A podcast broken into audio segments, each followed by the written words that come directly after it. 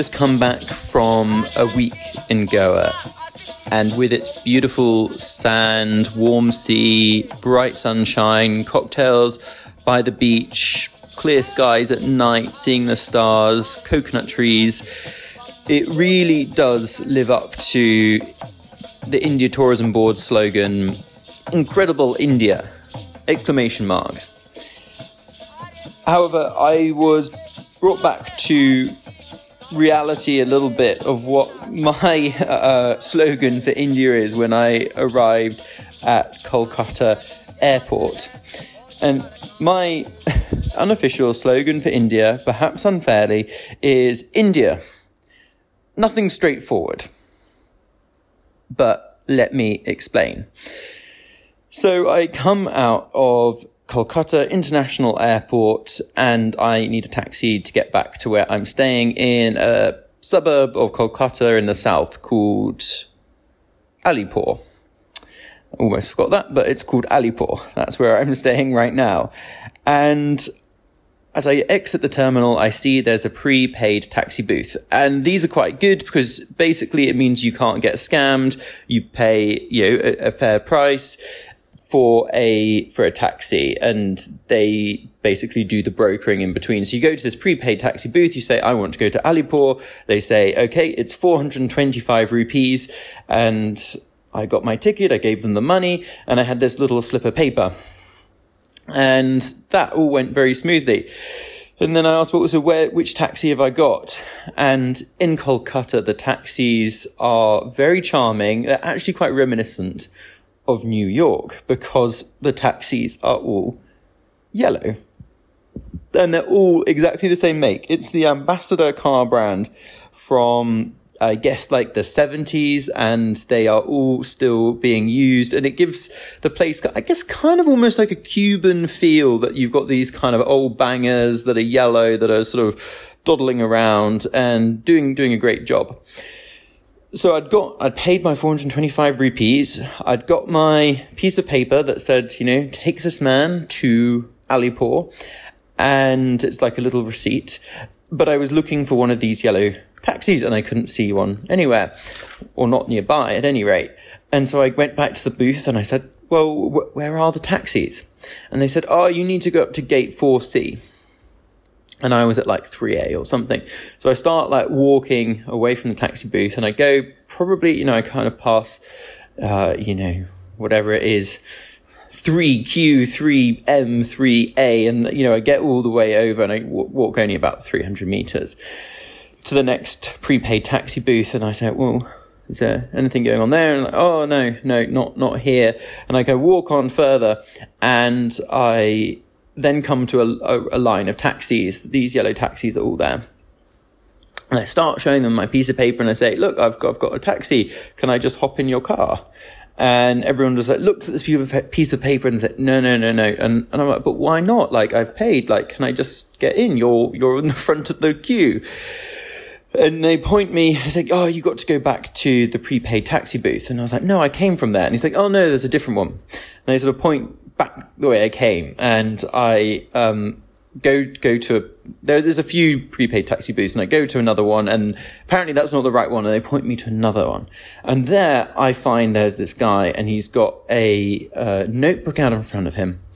And it's kind of double ledgered, and on you know there's two lists of numbers, one on the left hand side and one on the right hand side, and the one on the right hand side is incomplete and he uh, looks at my piece of paper and on my slip of paper he writes a number from that left hand column and then on my little receipt ticket thing he takes one of the numbers and he puts it in the right.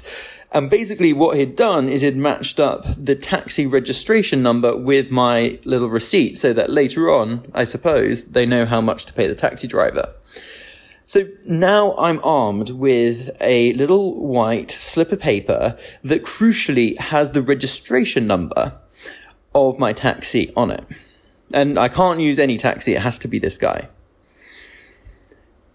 But of course, I don't know where this guy is. And I'm in an airport and there's this whole long line of yellow taxis.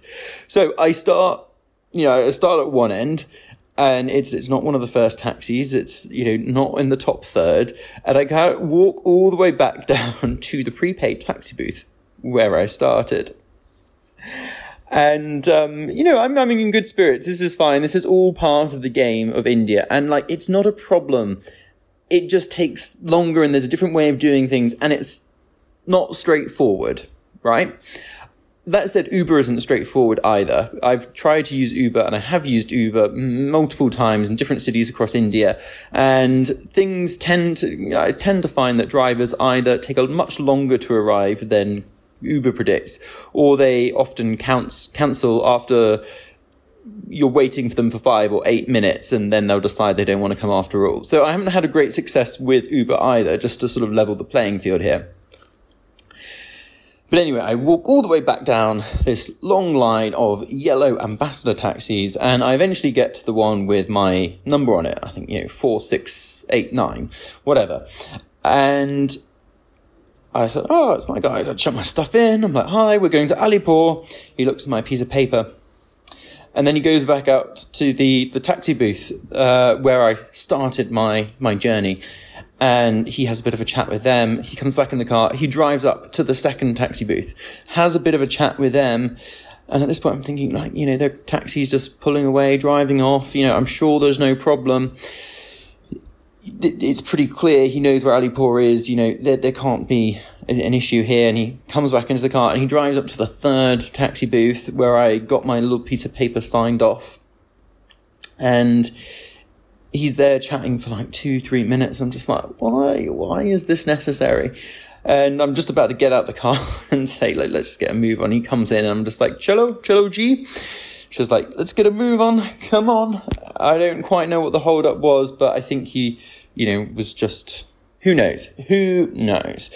But we do leave the airport and for the, uh, the, the small distance of 25 kilometers through Kolkata evening traffic. He, um, uh, well, it took us 90 minutes. And so, you know, for 425 rupees, that, that is, that, that's a bargain. Um, and now I'm, I'm in Alipore. I've been deposited here. He did a great job of navigating the traffic and I'm now waiting, and I've been waiting for a few more days for my visa for Bangladesh.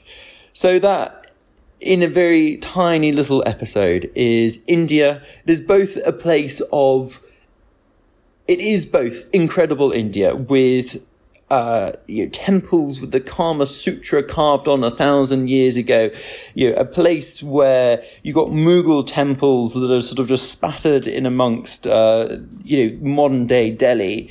You've got, you know, the amazing riches of Murshidabad, where there was once 5% of world's GDP. You've got like dancing, walking discos that happen out the back of tractors going through villages. And you, you've got things like people not thinking that, um, a samosa is a meal and a samosa needs, sorry, a meal needs to consist of at least curry, rice and bread to consider having you for people to consider have been eaten, that they've eaten, their meal needs to have at least have had curry, rice and bread in it. So it is incredible in lots of amazing ways, but it is also not straightforward. So there you go. India, incredible India. Nothing is straightforward. That's my application to the tourism board. I'm not sure it will ever reach them, but who knows.